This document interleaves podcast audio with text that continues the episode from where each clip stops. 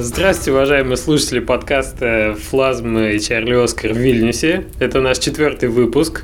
И мы сегодня очень коротко поговорим о такой вещи, как коммуникация. Коммуникация в разрезе, насколько, э, насколько позволительно человеку считать себя профессионалом, если он отлично делает свое дело, но при этом не очень хорошо коммуницирует с окружающими. Вот что мы должны в этом случае делать? Построить вокруг него какой-то секретный pipeline, который все равно добирается до его мозга и вытаскивает его гениальность? Или мы должны сказать, ну, это значит, ты просто не профессионал и на большом проекте не сдюжишь? Слушай, ну профессионалы, они же в разных областях профессионалы. Есть профессионалы именно в области коммуникации. Я не знаю, люди, которые идут и с террористами договариваются, чтобы они заложников отпустили. Не, это диагноз. Я имею в виду, что это не наш случай. Наш случай это, например, хороший юрист – который прекрасную стратегию может придумать для защиты в твоем деле, студия к паблишеру, паблишер к паблишеру, или решить вопрос структуры твоей студии. Ты приходишь и говоришь, что у меня будут деньги со Стима приходить, отсюда приходить, у меня три партнера, как мне лучше всего структурировать все это дело финансово. Может быть, он гений, но если он не может с тобой коммуницировать, то ты не получишь то, что ты хочешь. Ты получишь то, что он как-то что-то у тебя там выцепил, сделал, и до свидания. Слушай, ну давай ближе к разработке. Мне кажется, юристы, они в принципе должны общаться неплохо. А разработчики, они общаются с кодом, с графикой, с дизайном. Я вот сегодня, например, получил ответ такой от своих хороших юристов, отличных профессионалов, что Дорогой Сергей, спасибо, что ты написал столько писем за выходные. Мы не стали их все читать, чтобы сэкономить тебе немножко денег, потому что когда юристы изучают твои документы, они, естественно, это время белят. Вот, не мог бы ты нам э, коротко озвучить сам? Я считаю, это хорошие юристы. Они могли бы просто прочитать и потом уже мне сказать. Ты знаешь, три часа читаю, что ты написал, и что мы имеем тебе сказать. Я предлагаю ближе подойти к коммуникациям с разработчиками, не с юристами. И моя точка зрения на этот счет, что есть области, где коммуникация не так важна. Если мы говорим про программистов, как правило, это люди ну, а особенно программисты игровые. Живущие в подвале. Очень много интровертов среди них. Это факт, это, по крайней мере, моя практика подтверждает. И совершенно не обязательно им уметь э, там, договариваться с кем-то. А есть вообще разработчики, которые в одного делают всю игру. Мне вот нравится, я не говорю про разработчика, который один, сам с собой. Да ради бога, он может сделать что угодно. Мы, мы в данном случае мы не можем даже сказать, он профессионал или не профессионал. Может быть, он... Если, он... если он делает хорошую игру, профессионально. И он профессиональный разработчик, это профессионал, которому навык коммуникации никак не мешает. Или вот... Ну, я хотел бы посмотреть на релиз от такого разработчика, во-первых. Я хотел бы посмотреть, как он договорится с платформой-держателем вроде Sony. Я хотел бы посмотреть, как он будет общаться с медией. Вот у нас разработчик Фез вроде как очень хорошую игру сделал. И я хотел бы еще задать такой вопрос, а что значит разработал хорошую игру за сколько лет? Может быть, он 12 лет фигачил Battlestar, как там был, я уж не помню, Дерек Смарт делал, и что там вышло? Но это же опять никак не связано с коммуникацией. Он мог делать 12 лет, он мог делать 2 года, но при этом он ни, ни с кем не говорил, например, в это время. Ну, кроме издателей, у которых он взял денег и потом они как бы получили кирпич. Ему надо единственное, что договориться с человеком, который будет его гениальный продукт выводить на рынок, например, и находить общий язык с ним именно. Я думаю, это отличный тандем. Это Джобс и Возник, не знаю. Ну, я, я, я вот до сих пор не могу себе сейчас представить пример э, про, профессионала, которого можно было бы подключить, да не то, чтобы подключить, хотя бы даже в команду из двух человек, или даже с работы с издателем, с платформой, который имел бы проблемы с коммуникацией или не мог бы нормально коммуницировать. Потому что, ну вот у тебя есть программист, допустим, он гениален, он сидит там, интровертирует по полной. А, как он будет с художником работать? Большими пакетами раз в две недели? То есть художник сделал арт, он ему такой, ты знаешь, что-то как-то не очень. То есть вопрос итерации, у нас же весь, вся разработка итерационная еще. Кому-то придется в команде взять на себя роль, скажем так, продукт менеджера которая никуда не девается. Кто-то должен ставить задачу, контролировать ее выполнение. По крайней мере, решать вопросы, если они возникают на этапе понимания задачи. Я правильно понимаю, что ты говоришь про вот эту вот схему звезды, где в центре команды находится несчастный какой-то дебил, который занимается передачей информации сверху вниз и слева направо? Не, у нас корявая звезда получается, потому что есть программист, например, и есть художник, и они коммуницируют. Но кто-то из них должен вот этот центр э, перетянуть на свою сторону и заниматься помимо своей основной деятельности еще и постановкой задачи и брать на себя вот этот промежуточный декодер в коммуникации. Воспринимать то, что ему говорит другой, переводить это ну, там, на свой внутренний язык, где-то давить вспышки гнева, я не знаю. Ну и, в общем, служить этим демпфером, который удерживает команду. Я сейчас тебе дам Антона Волкова немножко и скажу, что если у тебя есть в команде появляется необходимость кому-то что-то декодировать, то может быть самый простой способ это убрать сигнал, который не очень хорошо идет. И, и твоя эффективность в команде вырастет сразу на порядок. А иначе у тебя получается некий гениальный человек, которому позволено изрекать какие-то умные мысли или, например, выкладывать в 3 часа ночи ссылку на build и идти спать и никому ничего не пояснять. И вся команда вокруг него такая – о, мы, ну мы, конечно, не так круты, как этот чувак, нам повезло, что он с нами работает. Ну, давайте, ребят, подумаем, что он имел в виду.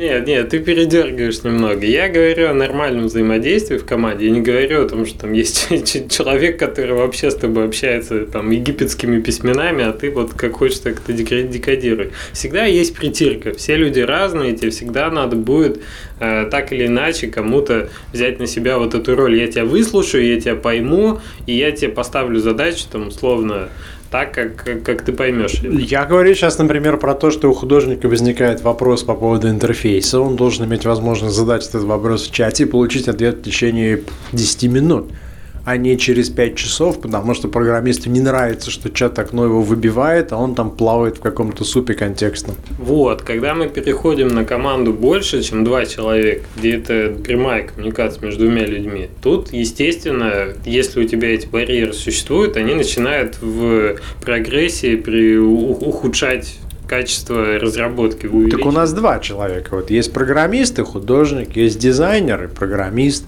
есть э, продюсер и художник. Как только у тебя возникает в команде человек, который считает, что коммуникация это какая-то хи, которая не имеет отношения к тому, что я круто рисую или прекрасно программирую, то, мне кажется, пиши пропало, и нужно освобождать мощности.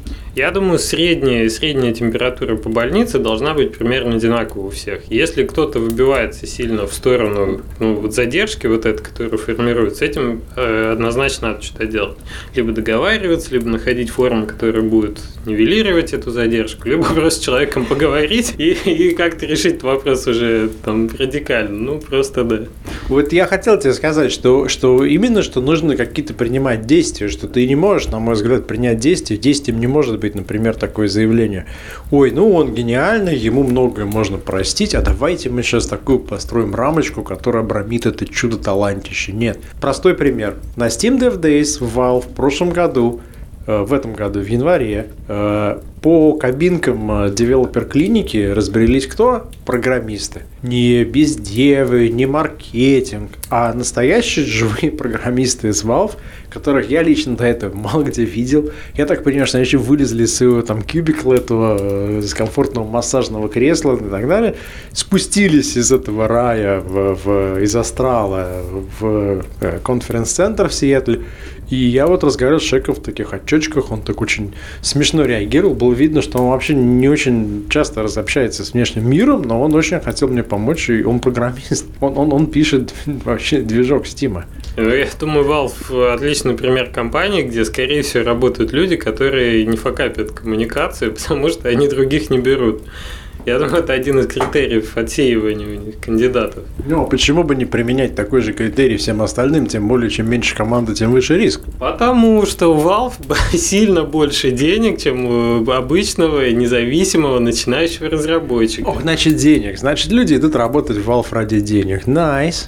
Не обязательно. И у nice try. Больше возможностей, у них больше притягивающих для талантливых людей магнитов. А каких возможностей ты вот говоришь? Если это не финансовые, то какие? Массажные кресла, мягкие лифты, что еще? Ланч-зона с красными креслами Vitra. Да, come on, почему так все материально? Я говорю о том, что люди, когда приходят в индустрию, они где хотят работать? В Blizzard, в Valve и еще, может, в паре мест. У них есть эта опция, они могут э, отсеивать из большого потока именно к ним идущих людей. Ну, ты сейчас сказал, что люди могут, тут сказать, сказать, хотят работать, когда приходят в индустрию на фабрике, которая выпускает шины, и очень отличные шины, офигеть, там 10 тысяч человек гнобятся там где-то и делают новую шину, либо они могут пойти работать, например, в там, мастерскую художников, Пикас. Но я тебе хочу сказать, что, по-моему, они как раз и успешная команда, и ровно тогда успешно, когда у тебя реализуется потенциал совместный, когда у тебя есть больше, чем один.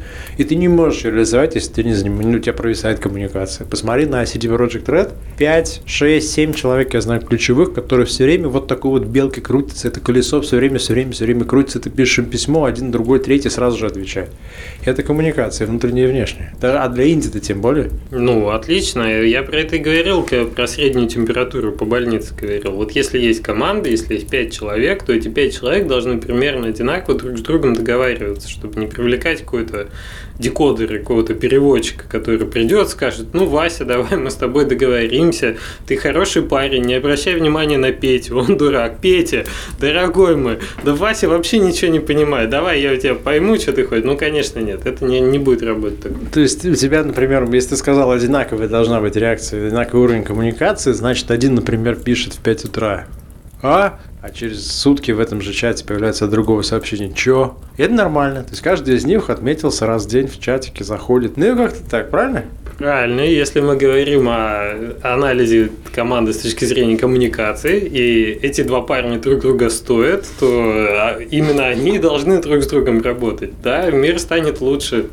Они просто самозамкнутся и вместе прыгнут в пропасть, как э, Гэндальф там с кем-то прыгнул, помнится. Ты, ты не пройдешь, да. Да. А, хотел еще одну вещь напомнить, э, что последний раз, когда я разговаривал с э, ребятами из CD Projekt, которые сюда приезжали в Вильнюс, они сказали, что одной из ключевых особенностей своей студии роста и развития, они считают свою способность увольнять неподходящих людей. И э, в том числе вспомнили старые-старые времена, где после встречи, э, условно говоря, совета директоров, они уволили где-то 40% вообще всего состава студии.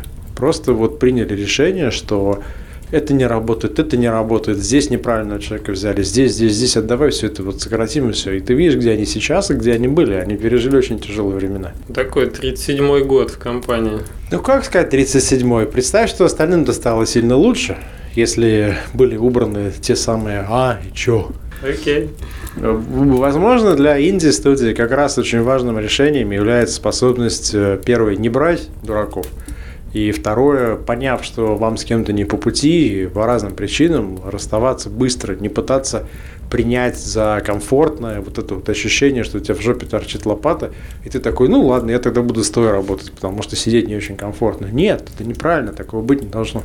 Я думаю, для, и для Индии очень важно попробовать разное. К сожалению, не, не всегда бывает... В каком смысле? Не всегда бывает с чем сравнить. Ты хорошую и плохую коммуникацию. Когда ты работаешь в команде, и у тебя уже за плечами там 10-15-летний опыт работы в индустрии, ты видал разных игроков, извините, которые портят тебе жизнь. И ты знаешь, э, скажем, симптомы такого, и, и начинаешь уже там с первых пяти минут общения понимать, тебе по пути с этим человеком или нет. Ну, ты сейчас говоришь про то, что самый крепкий брак это второй, потому что сначала ты, значит, там 17-19 лет да, и потом ты понимаешь, факт, что-то как-то вот все очень неправильно, и уже начинаешь более разумно подходить к этим отношениям, потому что первый раз ты думаешь, что нужно по максимуму.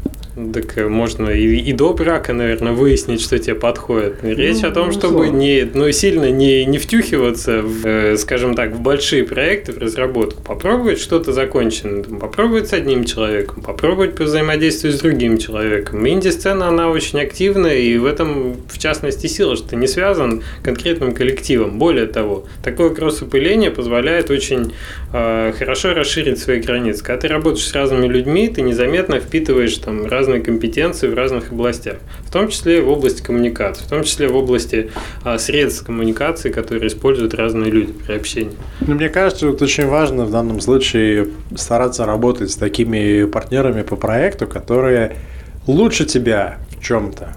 И если у вас все время есть кто-то, кто улучшает свою коммуникацию, и ты за ним подтягиваешься, то это отлично, потому что вся команда движется. Если ты работаешь с людьми, у которых хуже коммуникация, чем у тебя, то, возможно, надо задуматься над тем, насколько эти люди там выросли за последние 6 месяцев. Это, на мой взгляд, если ты возьмешь э, 7-5 человек, которые имеют одинаковый талант, вот два эксперимента, группа А и группа Б, и в одной группе будет хорошая коммуникация, в другой будет плохая, результат может быть такой, что в одной выйдет офигительная игра за год, а в другой через три года выползет какой-нибудь ну, коммуникация это очень важно, конечно, и для срока в частности. Я просто не, не думаю, что бывают ситуации в жизни, когда прочие равные факторы одинаковые. У тебя бывает выбор, человек хорошо рисует, но плохо общается, либо отличный общительный парень, но вот рисовать не умеет. Вот а, как правило, приходится из таких вариантов выбирать.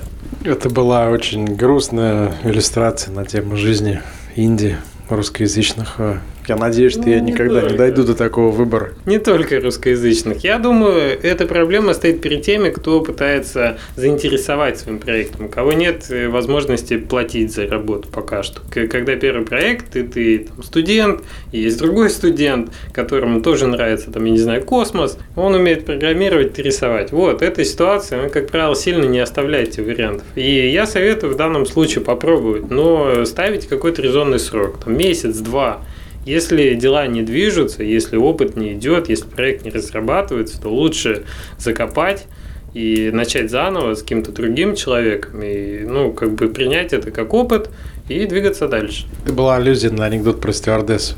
В общем, а, мне кажется, что коммуникация каждого из членов небольшой даже команды – это некий некой переменной, на которой умножается общее коллективное усилие. Если у тебя в команде есть 5 э, человек, у каждого коммуникация единица, ну, отлично, все осталось нормально. Если у кого-то коммуникация двойка, прекрасно. Вот то, те вопросы, которых он касается, где он разбирается, он дает быстрее обратную связь, он больше читает, он больше отдает другим членам команды. Если кто-то у вас с коммуникацией 0.1, ну вот вы можете пыжиться, но если, учитывая, как весь pipeline очень круто друг на друга завязан, вы можете хоть усраться. Но если у вас где-то на стадии сбора окошка один из членов команды пошел спать, забил на это, решил, что там ему что-то важнее, ну, поздравляю, что, джекпот. Да, это да. Если все на оптоволокне, ну кто-то еще сидит на витой паре, а тут товарищ с коксиалом образовался. Это, конечно, надо решать как-то, да. А вот, собственно, и все, что мы вам хотели сегодня рассказать. Я со своей стороны считаю, что без коммуникации, что нужно начинать с того, чтобы говорить. Нам нужен человек с талантом, э, с опытом, с коммитментом, с мотивацией и с коммуникацией.